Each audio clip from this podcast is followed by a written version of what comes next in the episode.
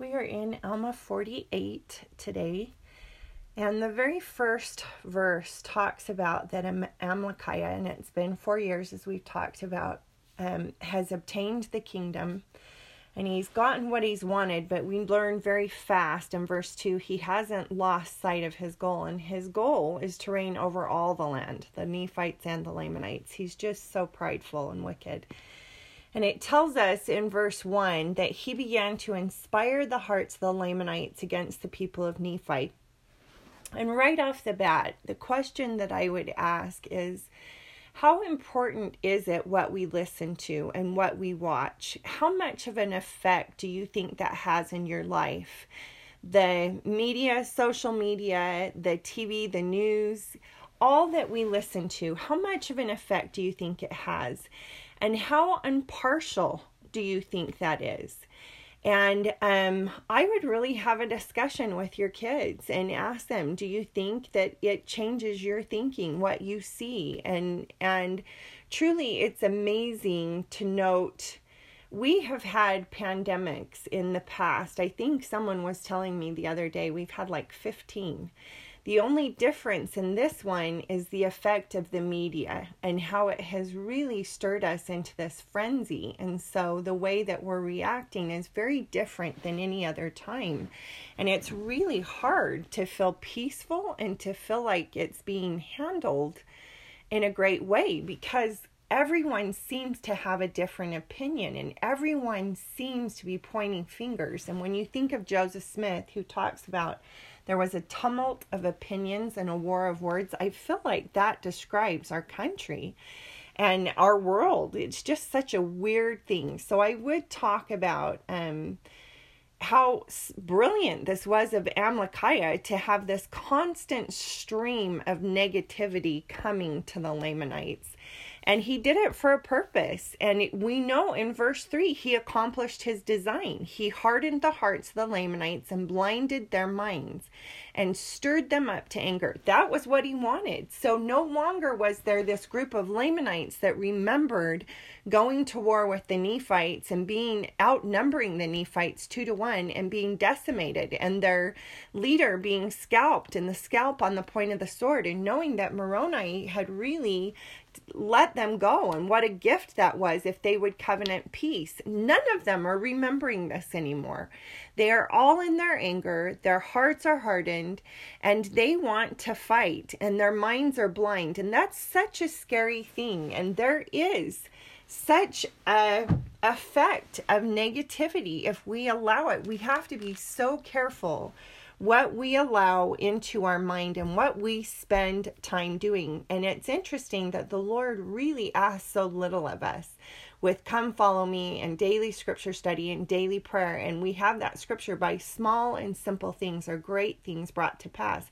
And really, the time that we spend doing those things is so minimal compared to everything else, but it's so critical that we have that so that the Spirit can be our guide. And just as my parents taught me, my mom said her and my dad had been in the habit for the last couple years before my dad died of inviting the spirit to be their constant companion. And that's something that really impacted me that I've started to do. And it's so important that we have that so that we can see through and that we aren't blinded and our hearts aren't hardened. And so I really love this Okay, so I want you to jump to verse 7, and it tells us now while Amalickiah had been attaining power by fraud and deceit. So, those are two of the things that Satan uses trickery, deceit, lying. He is the master of lies, the father of all lies. So, here Amalickiah is just a partner with him.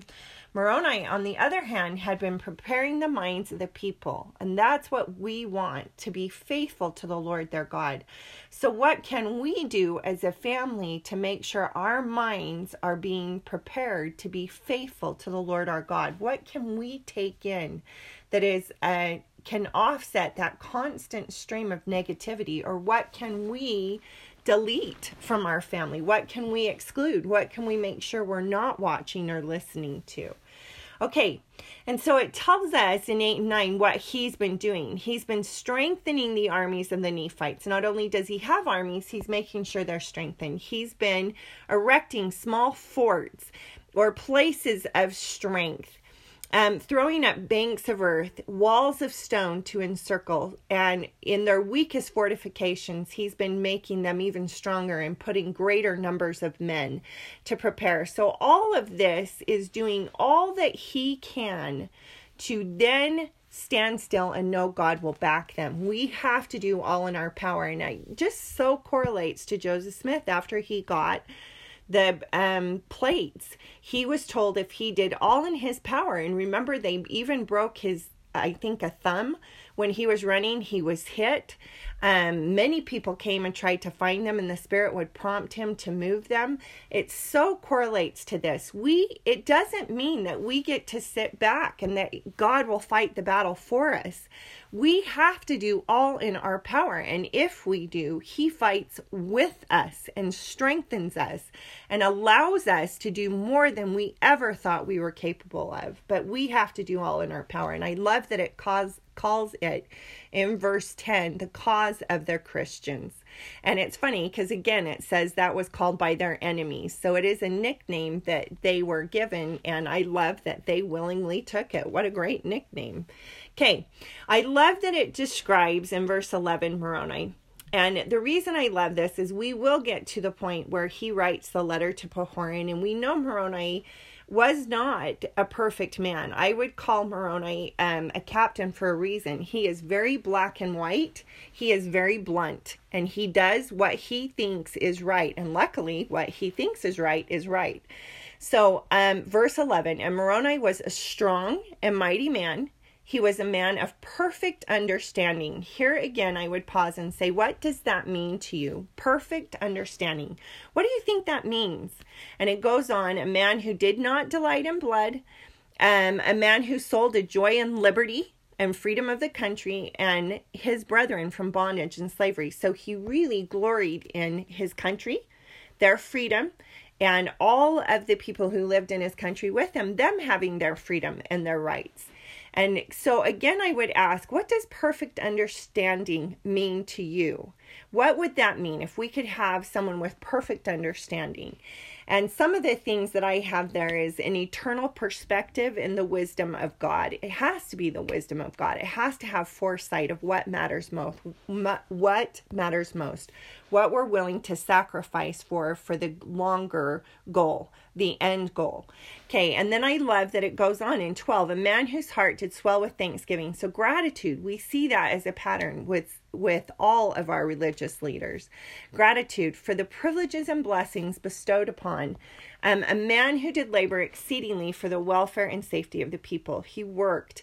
A man who was firm in the faith of Christ and had sworn with an oath to defend his people, even to the loss of his own blood. And the thing I love there is um, I just have written there, we as parents have sworn an oath we took an oath and a covenant in the temple to do this very thing, to defend our people.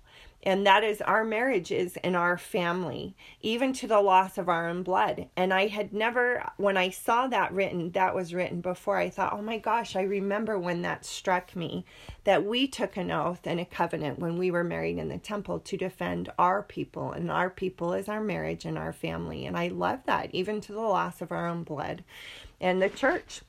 So I love that, our God and our church. So we have also taken an oath to do that. Okay, it goes on and it says, um, it tells us that if they never give an offense, they don't start it. But if they do all in their power, again, as I said, that God would prosper them.